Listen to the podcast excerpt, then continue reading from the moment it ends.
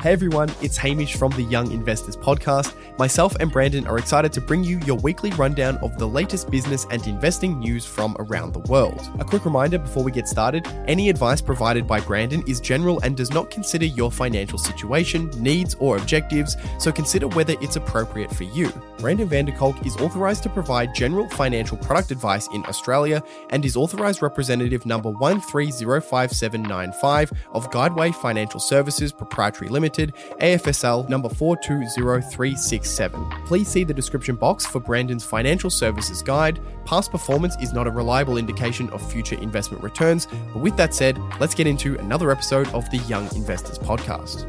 All right, guys, welcome back to yet another episode of the Young Investors Podcast. We are continuing our charge into 2023. Hamish Hodder, how you going, mate? I'm doing fantastic. 2023? I'm one year behind. yeah. 2024. We Sorry, my We bad. back into the past. Yeah, no, I'm doing Yeah. good. Yeah, I'm. Uh, I'm excited. Hopefully, uh, hopefully the the finance world blesses us with some uh, interesting and exciting uh, news stories throughout the year, so that we can cover them. Yeah. Um, And that's exactly what we're doing today. So, uh, as we spoke about in the last uh, podcast, we are doing things slightly differently in 2024. We're going to have hopefully a couple of episodes per week, shorter episodes. We did our 2024 uh, stock market predictions, which was uh, interesting to say the to say the least. um, and in this episode, we are going to go through the news. So, Hamish, with that, do you have said, anything to add, or should we just get stuck straight into it? Let's get straight into it. Uh, this episode is sponsored by Sharesight. So, Sharesight is an application you can use to track the performance of your stock portfolio. Uh, and it's really good for keeping track of all of the different types of gains in your portfolio. So, capital gains, dividends. If you have dividend reinvestment plans, it will do those calculations for you, which is a lifesaver. Currency gains if you're buying shares internationally or you hold foreign currencies. Uh, and then you can also use Sharesight when it comes to tax time. So, Sharesight generates up to 12 different reports that can be used uh, at tax time to work out things such as capital gains, dividend income, and more. Uh, at the moment, you can try Sharesight for free by heading over to sharesight.com forward slash young investors. That's sight spelled S I G H T, sharesight.com forward slash young investors. Uh, so use that link, sign up to a free plan, or if you want to sign up to a paid plan, you'll get four months off an annual subscription. So uh, go check it out if you're interested. And as always, thank you to everyone who has signed up uh, and is supporting the podcast. Mm, indeed. I feel it feels a little bit weird just getting straight into it. Usually that we're, we're sitting in. back and we have a bit of banter for 10 minutes Yeah. or so. And No this time. time, Hurry cut, up. cut the crap. What's the first story? Hurry Sorry, sorry, jeez. All right. Well, guess what, everybody? Uh, now, where, where do you want to start today? Well, we're Uh, talking about Saudi Arabia Yep. and their mineral resources. Uh, we're talking about shipping rates uh, going up because of the Houthi attacks continuing, unfortunately. Mhm. Uh, we're talking about a couple of ETF stories, Bitcoin ETF, and also uh, how you would have fared. What, what's your story? How you would have fared Well, uh, versus the fund managers. correct. Yep. Um, and then we've also got a little bit uh, about Twitch as well, laying off some stuff. So where do you want to start, Hamish? You tell let's, me. Uh, just let's start at the top. Let's uh, let's start at the top. Right. We'll work our way down. This, this one I found really interesting. So this this story, the headline is Saudi Arabia nearly doubles estimate for the value of its mineral resources. And that headline, I was like, hang on. This is the whole country. Like this is whole the whole of Saudi Arabia. And then all of a sudden they've just popped up and been like I read this headline, it's like they just double the estimate. Uh, Can you imagine like Mohammed bin Salman or something being like, hey, yeah, what what you've got there? Just go times. You know the ti ti multiply, yeah, by. Yeah, cool. Okay. So, someone needs to be fired. Either the guy who made the last valuation or the guy who made the current value. One of them's wrong. One of them's wrong. I wonder. Well, I wonder when the last one was done because it, it's. I mean, to have it nearly doubling in the value of your resources, Yeah. it seems bonkers. Anyway, let me tell you about it, Hamish. Mhm. Um, Saudi Arabia nearly doubled the estimate for the value of its mineral resources and is seeing lucrative deals signed during its Future Minerals Forum held in Riyadh this week. Ministers told CNBC. Estimates for the kingdom's untapped mineral resources have jumped from 1.3 trillion in a 2016 forecast to 2.5 trillion, according to Saudi Mineral Resources and Industry Minister. Uh, watch me butcher this. Bandar Al Khorayef. How'd I go, Hamish? It's probably pretty close. I hope it's. I apologize if I mispronounced that. The resources include gold, copper, phosphate, and rare earth elements, offering new sources of subterranean wealth on top of Saudi Arabia's mammoth oil reserves. Quote, hmm. we believe today that our reserves potential have grown by 90%, mining minister Bandar Al Khorayef told Reuters in an interview. I don't know, do you buy it, Hamish? Do you buy it? Uh, is that, is that supposed to be a pun? Dubai? Um, Dubai. Um, but uh, uh, I don't know. I, I mean, uh, I don't know. How do they calculate this? Uh, I don't know. I can't say I know all that much about uh, about the minerals industry, let alone um, you know, uh, uh, Yeah. the the Middle East. Well, and- this is yeah. Yeah, I can tell you uh, the the quote here from uh, from the minister is this increase of 1.2 trillion is a combination of more of what we have. So they've been they've been doing geological surveys. Um, uh, so they've got more of what we have, like phosphate and new uh, and new resources like rare earths, and also a reevaluation of commodities pricing. right. Okay. So it's kind of the the th- the three elements, but I mean, it all it is still all generated by Saudi Arabia. I mean, Saudi Arabia is not going to come out and say, you know, we're actually downgrading what we think our, our minerals is worth. You're never going to get that, are you? no, no, not at all. Yeah. Yeah. It is crazy But, though. um, Two point five trillion dollars. Whoa. Yeah. They've uh, Yeah. they've got So uh, yeah. They do. Yes, they've been spending. A, yeah, I said that already. They've been spending a lot of money on geological surveying, which has clearly found more resource deposits. Saudi Arabia also plans to award over 30 mining exploration licenses to international investors this year. So more international mining companies will be coming in, I would imagine. Hmm. Uh, the concerted effort to invest in minerals exploration and mining and issue licenses to foreign investors is a part of Saudi Arabia's Vision 2030 program, which is a multi trillion dollar initiative launched by Crown Prince Mohammed bin Salman to diversify the kingdom's economy away from oil, attract foreign investment, and provide more jobs for its burgeoning youth population.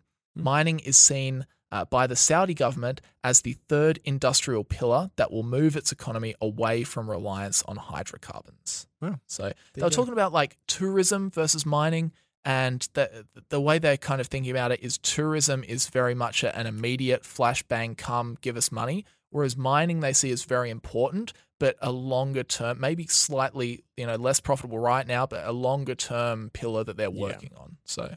That was quite interesting. That makes sense. Yeah. Is uh, is tourism one of their other? Was what? What are the other industrial? What are the third industrial pillars? They got the oil. Actually, I don't. I don't what- know. I what can't remember reading that in the in the um in the article. Okay. Hold that thought. We'll move on, and I'll see if I can find it. All right. Well. Hamish, what what have you got to talk about? Yes, I found uh, I found an interesting uh, survey from the Wall Street Journal that took a look. It was taking a look at the performance of uh, invest U.S. investment funds in uh, 2023, which is always kind of funny to look at because, of course, um, you know, people obviously have the choice between uh, choosing to invest with an active manager, a, a fund that's run by an active manager and is trying to, you know, outperform the market or provide stability in the portfolio or something like that, or you could just buy an ETF. Um, and uh, and it, it's always interesting to see kind of how those have compared. Uh, so Mm. in 2023, of course, we spoke. Uh, well, we haven't spoken about it actually today, but uh, uh, the ETF of the S&P 500 would have earned a total return of 26%. Um, so you could have done absolutely nothing uh, and earned a 20 a 26% return uh, in uh, 2023. So Just as an aside, that's absolutely crazy. that is it's that is Twenty insane. six percent a year from an ETF. Holy smokes! Yeah, yeah. It's it's it's not been a bad year to just be a passive investor. Um, Yeah. it's uh that's it's it's a pretty significant increase in your net worth if you have a good chunk of it. Um, you know, continually investing in in an ETF. Um, but how do they Mhm. compare to the fund managers? Um, you know, the professional investors. Of course, they they would have done significantly better than that, right? Um, Oh, Right. the professionals would have. Of course, they're professionals. Yeah, I mean, I mean, it's it's it's their one and only job. Yep. To manage other people's money and other people's investments and perform better than what the average Joe can do by investing in an ETF. yep, exactly. Am I wrong? No, no, you're That's not. their job, right? Yep, you're not wrong at all. Uh, so the Wall Street Journal did a survey of 1,191 investment funds in the US. It was a survey of actively managed US funds with more than $50 million in assets under management and a track record of at least three years. Uh, they excluded leveraged funds, so no using leverage, no indexes, Mm. and no sector focused funds. So a sector fund focused on like renewable energy or something, for example. Mhm. Um, and it also excluded most uh, quantitative funds, so most quant funds. Um, so that was kind of their survey. The S&P, as I said, up 26%. Um, it was actually mostly driven uh, by seven companies that have now been coined the Magnificent Seven. So Amazon, Nvidia, Tesla, Microsoft, Google, Meta, and Apple. Uh, without those seven companies, the S&P would have been up 9.9%, which is still a very good year. Uh, Yeah. but more than half of the gains uh, in 2023 were driven uh, by seven companies that all have uh, kind of AI related projects or are seemingly going to benefit in some way from from um, some kind of new technology boom. It's pretty insane when you think about it. There's five. There's obviously 500 companies in the S&P 500, and of the total increase of the 500, 60% of that increase came from just seven. Yeah, Just seven of them. yeah, That's mind blowing. It shows you how much, like, how top heavy that S&P 5. It's crazy. Yeah. it's crazy. Um, anyway, so sorry, it should be no surprise that the investment funds that did best uh, were mostly funds that had a large cap growth stock strategy. So they mostly had big companies that uh, had a focus Mhm. on growth, Yeah. like the Magnificent Seven, for example. Uh, nine out of the top 10 performers were in Morningstar's large cap growth category. So that should be absolutely no surprise given how the year uh, panned out. All right, so let's look at some stats from the year for investment firms. A thousand of the 1,191 firms uh, surveyed returned more than 10%. Um, so mo- most of the funds did double digit returns, um, which is obviously good. That's actually all right.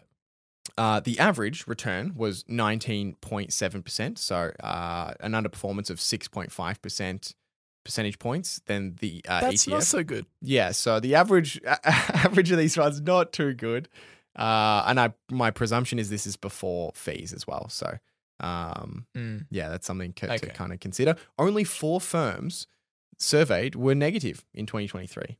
Um, so I don't know who they were, but um, They sucked. yeah, they, they're not good. no. Uh, I don't know who they are, but don't invest with them. No. Uh, uh, the winner was a, a firm, uh, a fund called Virtus Zevenbergen, Zevenber- Zevenbergen, uh, Innovation Growth Stock Fund. They were up 65.2% in 2023, although it was after a negative 55 in 2022 and a negative 10% in 2021. So um, they are up, but if you'd been investing with them for a couple of years, you're not doing too hot. um, No, uh, no. So uh, They've they've turned your hundred bucks into one dollar, and now they've just turned the one dollar into two dollars. yeah, exactly. well. Gold medal. It's amazing. Yeah. We've doubled your money. Yeah, yeah. They probably so they'll probably get an influx of clients as well this year from their great performance. Um, Yeah, probably. Yeah, I, actually though. yeah, uh, so funny, isn't it, Hamish? it's ridiculous. Um, uh, Virtus held five of the Magnificent Seven stocks, so that's all, no surprise there. Tesla was the fund's biggest position, seven point seven percent of the assets. Uh, other big portfolio winners was uh, Mercado Libre, which is a, a Latin American e-commerce giant, up eighty six percent, and Shopify up one hundred and twenty four percent. Uh, in second place, Value Line Larger Companies Focused Fund. Uh, it's a bit of a mouthful. They held all seven of the Magnificent Seven companies. So again, there's a bit of a trend here. If you ha- if you Yeah. if you held the Magnificent Seven companies, you did pretty well. Um, so that's kind of uh, yeah, n- no surprise there. They were up 59 percent uh, in 2023. So another obviously very very good year. The only fund in the top 10 that wasn't uh, large cap focused was Morgan Stanley's Inception portfolio. This is a small cap portfolio, and they were up 54% in 2023, so in fifth place, uh, despite the small cap index only rising 17%. So um, that's a kind of an interesting one, but that's the only fund in the top 10 that wasn't focused on large cap companies. Um, Hmm. so there you go. Um, but There you go. all in all, um, based on the average, uh, they return- underperformed. yeah, but all in all, yeah. I wish they had some stats on um on yeah, specifically kind of how many excuse me, how many underperformed. Um, but uh, we Mm. don't we don't get those uh, details unfortunately. Yeah. Honestly, if there's one bet that I would be happy making, I'm not a betting man, but if there's one bet that I'd be happy making, it's that the vast majority of actively managed funds will underperform the stock market. Yep. Yep. That is one thing that I would happily bet on any day of the week. Yeah. Yeah. We should put that in the predictions. Hey, there we go. All Um, all right. Well, should we move on? Yeah. What have you Okay. got? Let's talk about this um this Red Sea crisis. Unfortunately, it is continuing. Um, the headline is Global shipping rates set to jump as carriers avoid the Red Sea amid Houthi attacks. Um, so, the global supply chain is feeling the fallout from I- Iran backed uh, Houthi rebels attacking vessels in the Red Sea.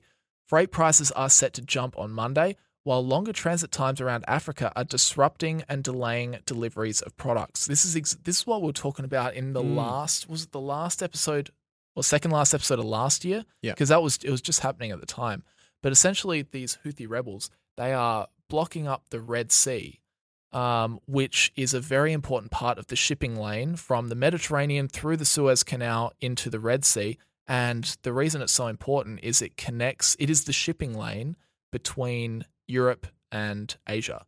And if that is blockaded or it's blocked up, it's not working, then all the boats from Asia have to go around the bottom of Africa to get up to uh, Europe. So it's much less, uh, much less efficient. That's what we saw. That was why it was such a problem when that shipping boat got stuck sideways in the Suez Canal for, because That's right. it was just yeah. yeah, it's just such an important shipping lane.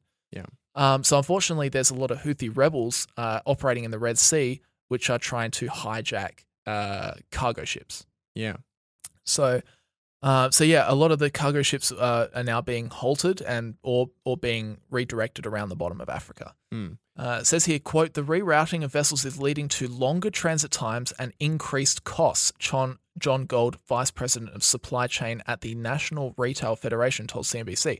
Quote, unfortunately, the longer the disruptions occur, the more challenges will arise in ensuring supply chain reliability and efficiency.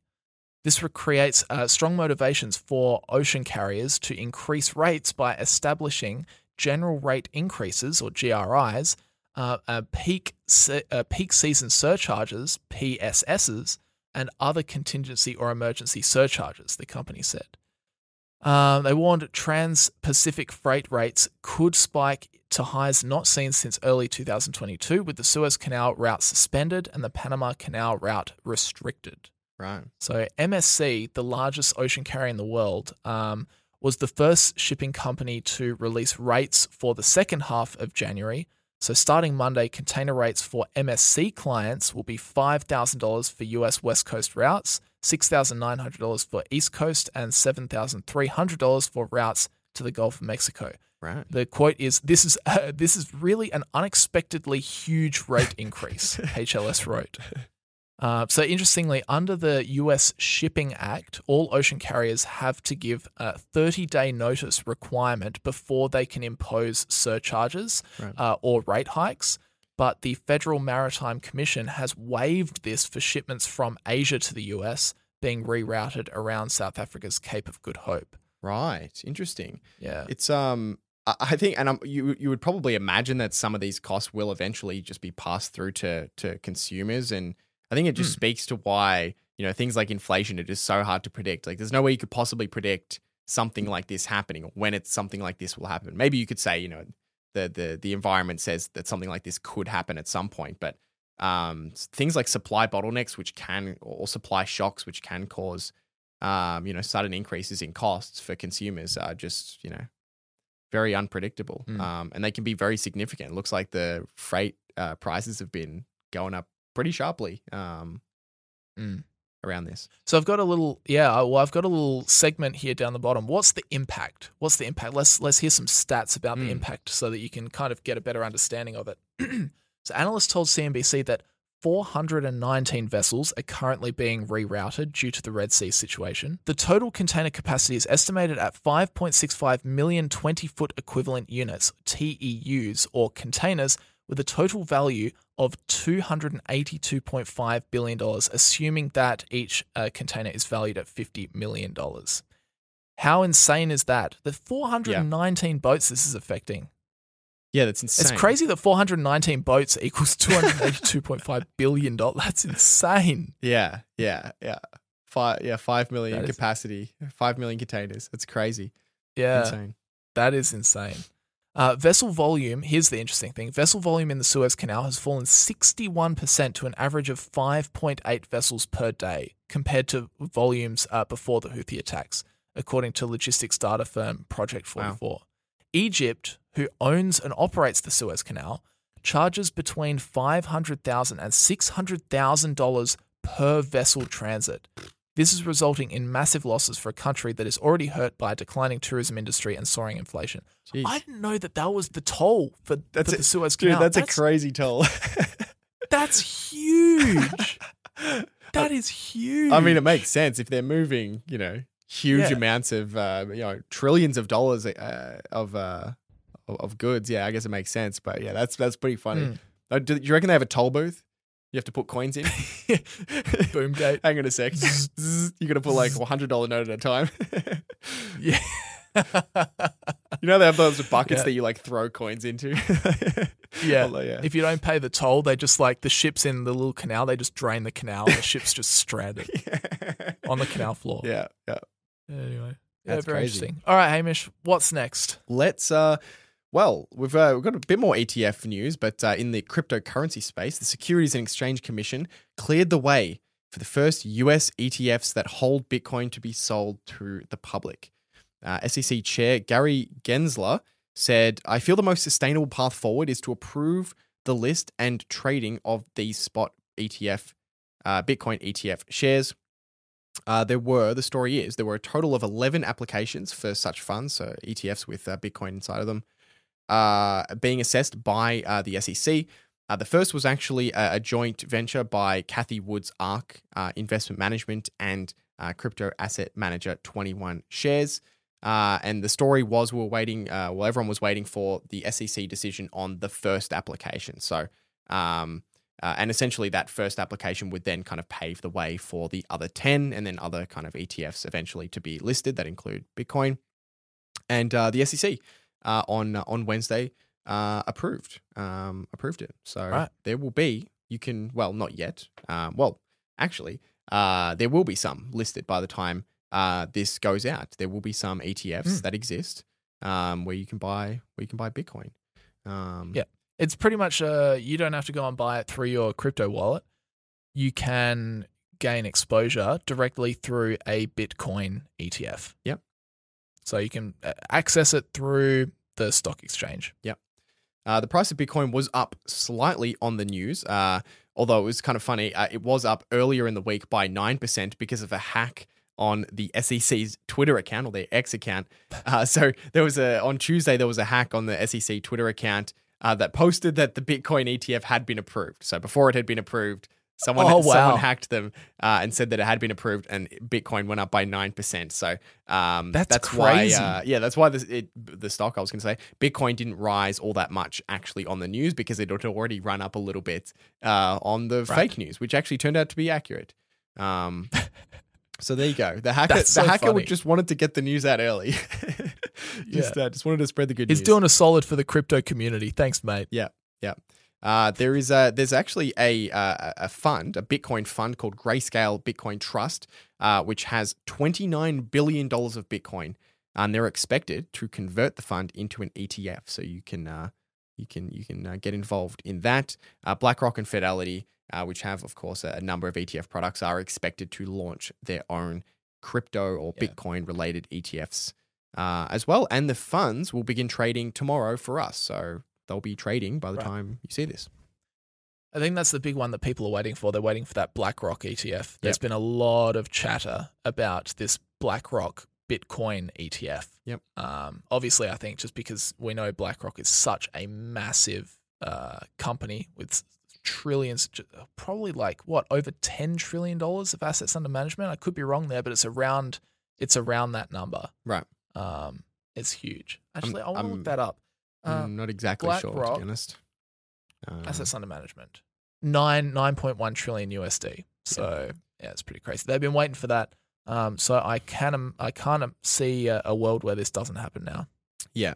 A- And, this whole story probably plays into at least partly why Bitcoin's been doing so well recently, uh, with the expectation that these ETFs will be coming and that the results will be more demand essentially for Bitcoin as as you know people buy the ETF from BlackRock and then BlackRock uses that money to to buy Bitcoin directly uh, and put it in the fund. Yep. So um, you'd have to imagine a large or some portion of the the recent surge in Bitcoin is you know related to that. Um, Yep. but it will be very interesting. It also bodes well. It also bodes well for the future because it's Yes. just going to make the actual, uh, the you know you as an individual acquiring some Bitcoin, it's going to make that process a lot easier. You don't have to start up your own wallet or anything. It's going to make it very accessible, yes. um, which you would imagine will lead to more people buying it just overall. Yeah. Um, Um, yeah, I think you'd yeah. probably be fair to say that part of the stock market performance, which has been incredibly good over the last 20 years, is probably at least in part related to the fact that, yeah, access to ETFs for stocks has become Yeah. uh, a lot easier. Um, and that, you know, does add, you know, consistent buying from people who may not have participated before. Yeah, yeah, definitely. All right, Hamish, moving on. What have we got? We've got uh, Twitch lays off more than 500 staff. This is our last news story of the week. Um, yeah, Amazon is laying off about. This is one interesting to you. You watch a lot of Twitch. What was your stat? Tell everyone your stat from last year. oh, no, no, we're not doing that. We're not doing this. How many days? I don't. I, I actually can't remember. I can't remember, but it was a lot. It was it was really bad. Um, yeah, I, wa- I watched a lot Okay. of Twitch, but uh, you know what I want? I want one for YouTube as well, I c- or or yeah, Yeah. because I want to know. I want to know how much YouTube do I watch. I mean, like part of it is Yeah. kind of that job a little bit, um, but I can't get away with saying that for, the rest of it. but uh, but that would be an Oh, interesting dear. stat to to see. Like, how much YouTube do you watch? Because it's probably an enormous amount when you calculate it as like a percentage of like a year. Um, it's probably Mm. crazy. Yeah. It, you you probably wouldn't want to watch YouTube anymore after getting those stats. You'd Yeah. probably be so embarrassed. But the thing with Twitch is I put it on when I go to sleep. So like Yeah. it's gonna it always gets like it gets an enormous amount. It's like six, probably six to eight hours every single day. Um Yeah. because I like sleeping with like TV on the background. you're on, yeah, but you're only awake for like 45 minutes. Yeah, yeah, exactly. Yeah. yeah. Well, anyway, Hamish, back on topic. Amazon is laying off about 500 employees in its Twitch live streaming unit. Um, an executive wrote in a memo to staffers on Wednesday. Twitch CEO Dan Clancy uh, said the cuts were being made in an effort to right size our company and align its headcount with the current size of the business. This is kind of uh, a trend of uh, of Andy Jassy's kind of management is kind of cutting uh, cutting down the workforce, making things a little bit more efficient, a little bit more streamlined. I think Jeff Bezos was very much like, "Let's grow, let's grow, let's grow, customer first, let's grow."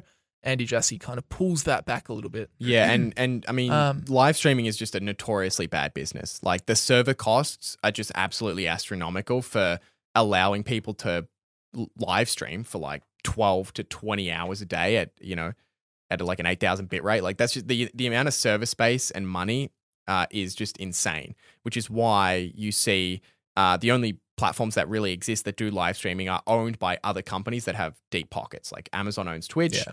and Google owns YouTube, which has live streaming, and um, that's pretty much it. Um, Microsoft, two big ones. Yeah, they? that's basically it. Um, it it just seems like a notoriously bad business model, um, right. unless they can. Uh, generate more on the ads front, which has been a, a really tough time for for Twitch. Uh, maybe YouTube can do a better Mm. job because they they've been good at ads. So who knows? Amazon acquired Twitch for almost $1 billion in 2014. The site is not, uh, most known as a popular um, live streaming platform for video gamers. After buying Twitch, Amazon was largely hands off with the unit, although it has offered Prime subscribers uh, perks on the live streaming platform, such as free games and in game loot. Uh, last year, Twitch paid out, get this, Hamish, they paid out over a billion dollars to streamers. Yeah, crazy, insane. Uh, they just need to rein that in, then they can pay for their staff. yeah, exactly. Yeah, yeah, Yeah, crazy, that'll crazy, work. crazy. It's crazy. How much was? Uh, do you know how much XQC made last year? Uh, I don't know. I don't. I don't think they're money. public. The earnings. I don't think. Yeah. they're Yeah. but the, they they're, these guys, Oh, well- like these streamers, if you're not familiar with the world of streaming, Hamish, you know more about this than me. They Yeah. are signing just Oh, yeah, monster um, ad sponsorship deals. It's just unreal how much they're making. Yeah. XQC signed a. I think it was a three-year deal for a hundred million dollars. Um, with a with another platform called Kick. Uh, which is uh, and it's not even an exclusive deal. He can stream on their platform and on Twitch. Um, and he still gets Unreal. you know donations and other things on top of that. Um, So yeah, the the money for the top stream, it's very top heavy. It's it's it's same as YouTube, it's top heavy, but it's even more top heavy. It's like there's like a handful Mm. of streamers that just get all of the views. Um and Yeah. they yeah, some of them are making a lot of money. Yeah. Pretty crazy. Um, the layoffs represent the third round of cuts at Twitch in less than a year. Last March, Twitch let go of roughly 400 staffers, uh, and it cut some employees in its customer experience division last October. Amazon has undergone the largest layoffs in its history, cutting 27,000 employees since 2022.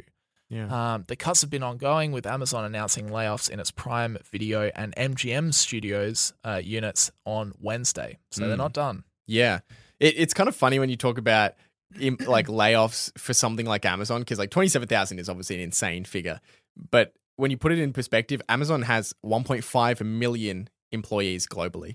Um, like so, Do they really? yeah, I looked it up just before. Yeah, one point five million global employees. So, um, so yeah, they're they're cutting a lot of jobs, but it's uh uh In percent, in relative relative terms. terms, it's it's very small because they have their business is just so vast. Yeah, that is insane, Hamish. Well, there you go. I think that's that's everything. Yeah. So that is uh, that is the news for this week. Thank you guys very much for tuning in. Uh, we very much appreciate uh, the time that you're giving us on the podcast. We hope you're enjoying the new style in 2024. Definitely give us some feedback. Drop that stuff in the comments. Um, let us know. It's Even the Spotify uh, uh, question box, you can let us know what do you think of the new format. Any uh, suggestions or improvements we could make? Yep. Uh, what do you guys want to hear or see this year from the Young Investors podcast? We'd love to hear from you guys. But with that said, thanks, Hamish, for joining me. No worries. And we'll see you guys next week. See you guys.